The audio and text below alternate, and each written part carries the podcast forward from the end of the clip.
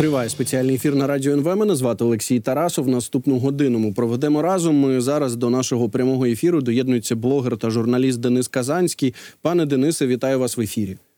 Добрий день. Ну дійсно, ми е, сьогодні почули, на жаль, е, нову промову Путіна. Дві години це тривало. Це називалося звернення до федеральних зборів.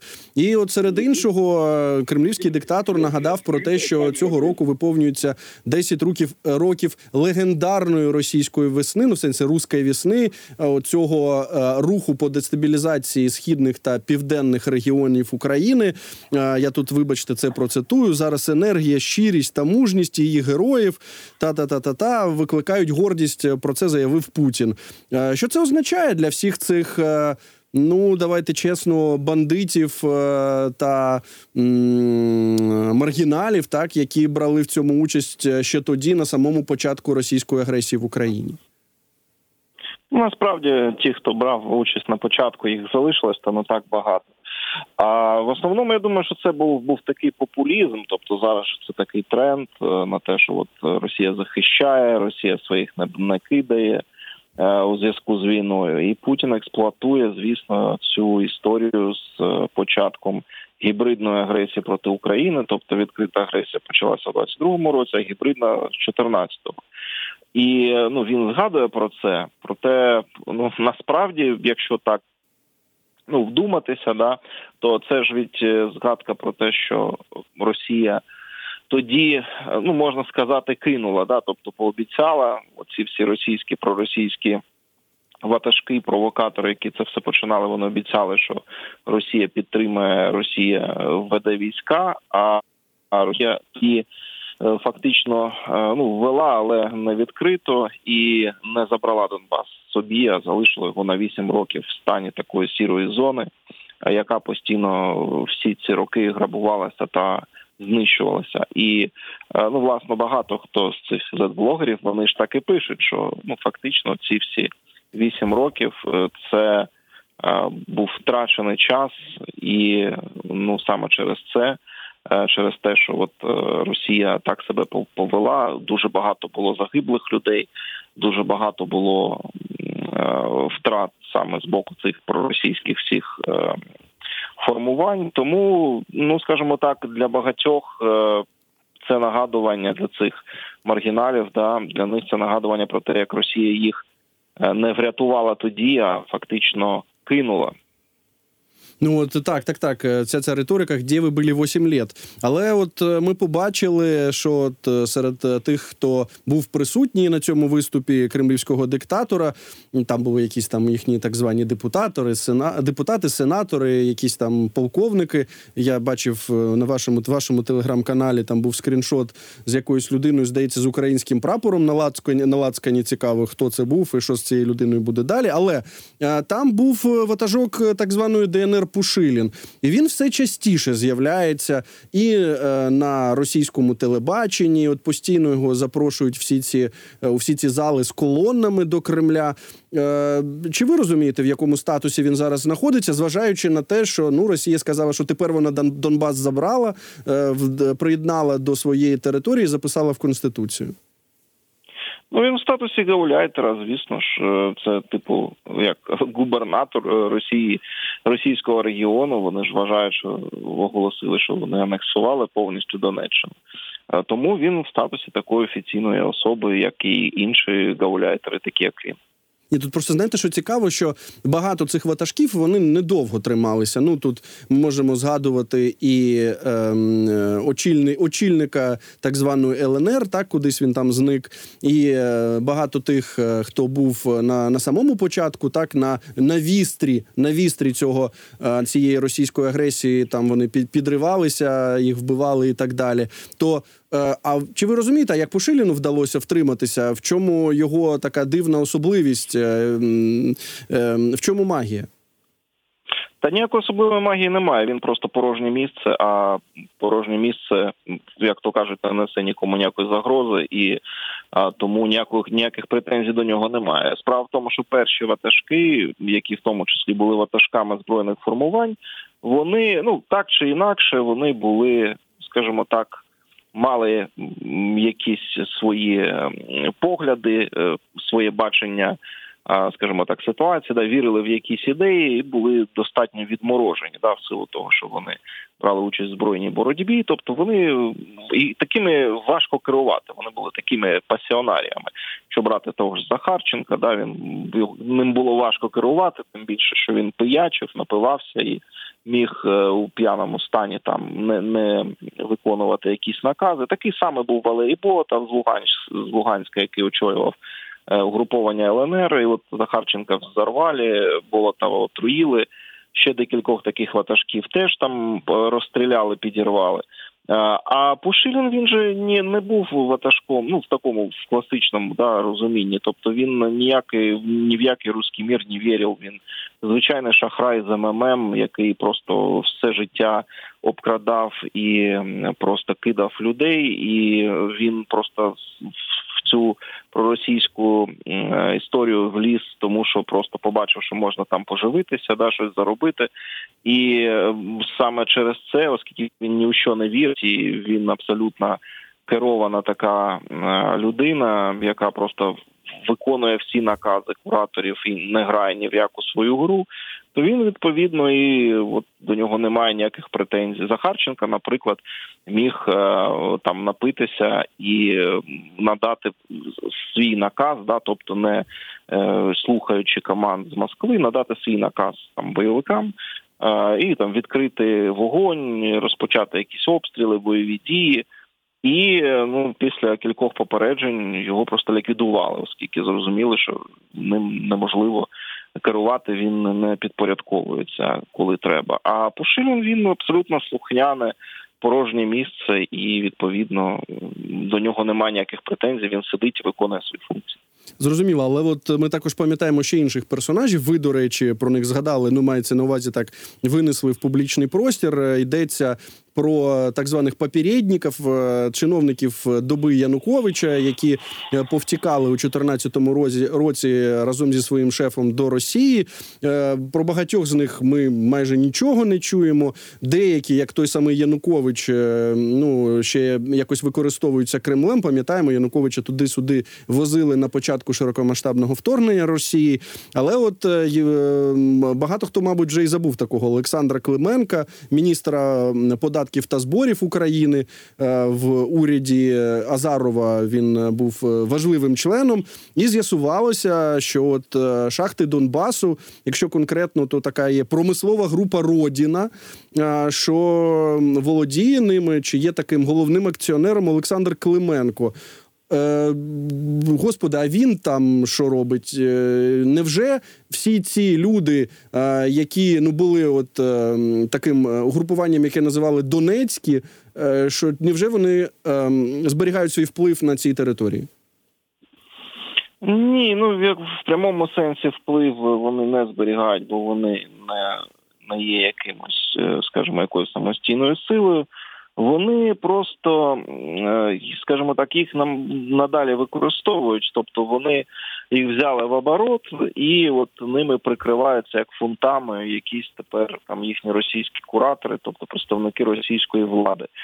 Оскільки ці всі е, колаборанти, втікачі українські, вони дуже залежні, тобто росіяни їх фактично да прихистили і вони на таких там пташиних правах в Росії, то їх відповідно там якісь ФСБшники, там або російські міністри, або адміністрація президента Росії взяли просто в оборот і ними як фунтами прикриваються. Тобто вони повіджимали собі, вони не можуть, ну так відверто, да, щоб не підставлятися там ще більше під якісь санкції. Вони не можуть відкрито собі там вкрасти скажімо так, майно да на захоплених е, територіях України. І Вони, типу, знайшли такого, ну так українця да в лапках, що типу, а ось подивіться, це взагалі місцевий от там бізнесмен. От він взяв там керує цими. Шахтами, ну а насправді там той Клименко, він щось отримує собі якусь якийсь відсоток, очевидно, да за те, що він служить такою вивіскою. А основний прибуток отримують ті, хто за ним стоїть. Так само було і з Курченком, да, який так само це у нього була криша, да, ця російська силовиків, і він так само експлуатував ці вкрадені підприємства на Донбасі. Ну це така проста історія. Знаєте про те, коли він з'явився. е, просто історія про те, як от е, за що 10 років воювали ці всі прихильники Росії на Донбасі, як в старій пісні. Я хату покинув, пішов воювати, щоб шахти Донбаса Клименко віддати. Тобто, от вони е, воювали, воювали, гинули, скільки було руйнувань, скільки загибло і мирних людей. І все це для того, щоб просто приїхав якийсь пройдисвіти шахрай, що з Януковича з оточення, і просто забрав собі шахти і заробляв на вивозі е, краденого вугілля. Слухайте, а от е, в принципі, а що ми знаємо про попередників? Е, Ну, Азаров періодично щось пише, впише в соцмережах про звичайно фашистсько-нацистський укрофашистський режим. Там зрозуміло, не впевнений, що він сам особисто це робить, але ну яка вже різниця? Про Януковича ми говорили. Його як е, цей мішок з картоплею возять туди-сюди, періодично іноді показують по російському телебаченню. Про Сивковича ми чуємо так, що от нібито він е, ну от ці вісім років вербував е, агентів е, для Росії для Росії, а тут на території України. Чи це все? Чи, всі інші просто зникли безвісти? Ну вони не те, щоб зникли безвісти, вони ж там де десь є, існують, просто вони е, ну не публічні, займають якісь. Ну хтось з них там є такий, що олійник, наприклад, або Спірідон Келенкаров, це колись колишні депутати Верховної Ради України. От вони там перетворилися на таких телеклоунів, які просто там за якісь там 5 тисяч доларів чи скільки їм там платять, публікувалися ці цифри. Е, Вони, значить, е, виходять, виступають на російському телебаченні і там розповідають цю якусь е, і озвучують з якихось методичок російських е, різні е, потрібні російському уряду тези. Е, Тобто, ну з депутатів стали такими да, телеекспертами на, на зарплаті. Є там деякі люди, які ну просто зникли. Вони там не, не публічно ніде не виступають. Займаються теж, напевно, беруть участь в якихось схемах, займаються якимось бізнесом. Але ну в цілому е, їхня е, ну, участь вона не заздрісна. Тобто в, в Росії вони, е, скажімо так, свою кар'єру да, в якомусь більш-менш такому політичному сенсі, да, публічному, продовжити не змогли. Е, Тут е, ще був такий курйоз. Ну йому вже все таки тиждень, але ми бачимо певне продовження. Пам'ятаємо, що був е, такий зет-пропагандист, якого звали Мурз Олександр Морозов, здається, так його справжнє ім'я. Людина, яка оце топила за те, щоб захоплювати Донбас дуже довго. Там очолювала якісь такі дуже дивні організації, але вважалася певним правдорубом на фоні всієї цієї такої машини кремлівської пропаганди, яка собі дозволяла говорити типу правду, нібито правду чи часткову правду про те, що відбувається на фронті. Тут маю нагадати нашій аудиторії, що е, в результаті, після того як цей Мурс е, розповів е, про те, що Росія понесла дуже великі втрати, е, захоплюючи, окупуючи українське місто Авдіївка, після цього він нібито самовбився, застрелився. І тут ми бачимо ще одного е, такого великого зет-активіста, е, рашиста, такого як це кольорового. Е, У нього прізвисько 13, Він здається, був з пула Євгена Пригожина у цієї ПВК Вагнер.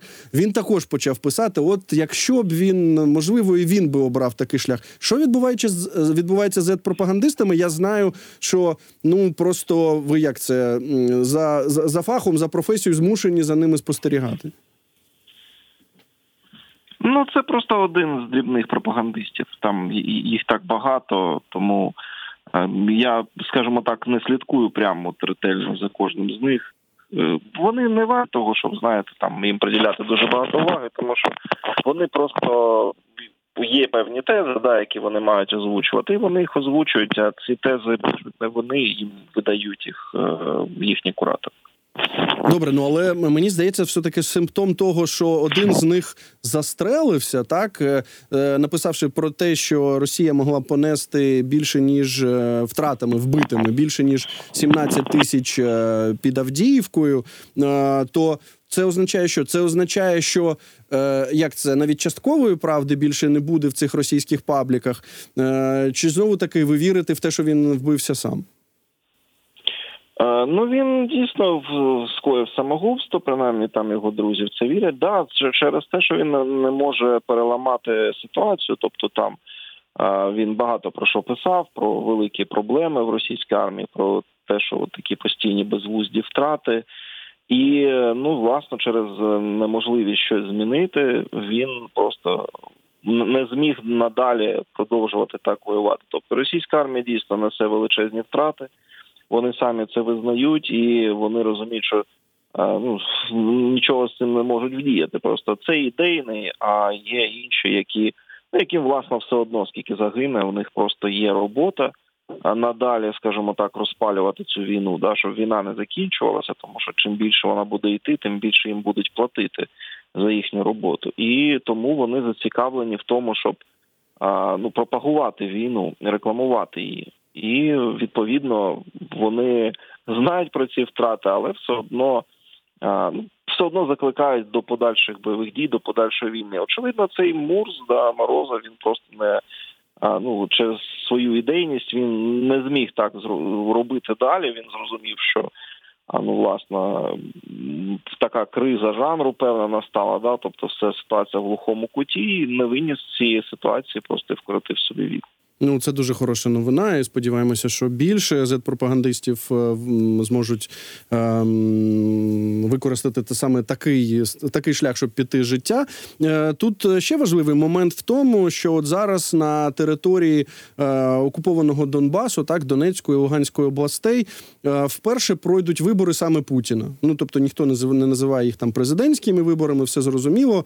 Е, переоберуть Путіна на якийсь здається вже шостий строк. Е, причому правити він буде 6 років до 2030-го. Але це вперше, коли е, дійсно на території українського Донбасу розмістять е, ці, е, ну як це правильно сказати, пункти прийому голосів за Путіна. Що це означатиме для ну цього регіону? Це просто нічого насправді це символічна дія. Да, і ми розуміємо, що ніяких виборів там не буде відбуватися. Це просто таке намагання Путіна застовбити е, за собою, скажімо так, ці території, да, показати, що там Росія, Росія туди прийшла. Е, ну ми вже бачили, да, як вони проводили такий референдум в Херсоні, але потім втікали звідти і власно такі самі ці вибори всі розуміють, що це просто фікція, да, що ніяких е, ніякого голосування там не буде. Намалюють, я вже прогнозую, що там буде явка 90% і 99% за Путіна. І ну власне побачимо. Як в Чечні зараз малюють от подібні цифри, так будуть і на цих окупованих територіях, бо зрозуміло, що там ніхто нічого. Не може проконтролювати, немає ніяких спостерігачів, і можна малювати що завгодно. А оці так звані еліти, так е, тимчасово окупованого Донбасу, які все таки за вісім років з одного боку могли жалітися на те, що там е, Росія їх кинула, з іншого боку, побудували, мабуть, дуже е, комфортне для себе життя з бізнесами, які вони віджали від тих, хто поїхав з цих територій, чи кого вони вбили, чи у кого просто забрали так, те, що належало іншим. Здається, що зараз з оцими ну так званими офіційними російськими виборами вони можуть все втратити. Е, Чи справді ми спостерігаємо заміну ну місцевих оцих князьків ватажків на е, оцю централізовану е, єдинороську е, як це бюрократію? Ну там да, скоріш це можна так назвати. Там працюють окупаційні адміністрації, і ну вони точно не складаються там з ватажків, в тому плані, що ватажки тут там ні на що абсолютно не впливають, немає ніякої самостійності. Тому власно, ну власно, що їм залишається, то просто в цій адміністрації, да, окупаційні, які там працюють, вони просто виконують ту волю, ті вказівки, які їм приходять з центру. Е, Добре, розуміємо, що це відбувається, і що це якби нормальна, нормальне виконання тих інструкцій, які вони отримують з Кремля. Пане Денисе, я вам дуже дякую за цю розмову. Денис Казанський, блогер та журналіст, був з нами на зв'язку. Ми е, почали нашу розмову з того, що заявив Путін. Ну маю, на увазі, що він згадав у своїй промові, у своїм у своєму зверненню до федеральних зборів. Так ось російський диктатор нагадував про те, що саме у 24-му році е, роковини, як він сказав, легендарної руської вісни е, мається на увазі рух по дестабілізації східних та південних регіонів України. Внаслідок цього був захоплений Крим. е, Також були захоплені частини Донецької та Луганської областей. Тож для нас це нагадування про те, що дійсно війна триває з 2014 року, ні з якого 22-го.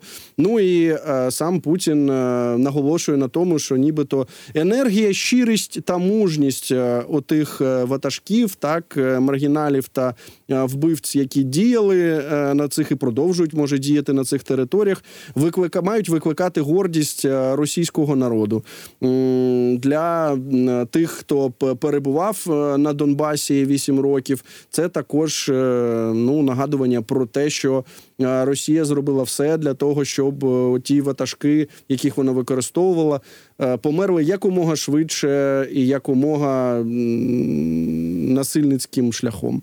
Далі у нас будуть новини. Після новин повернусь до цієї студії.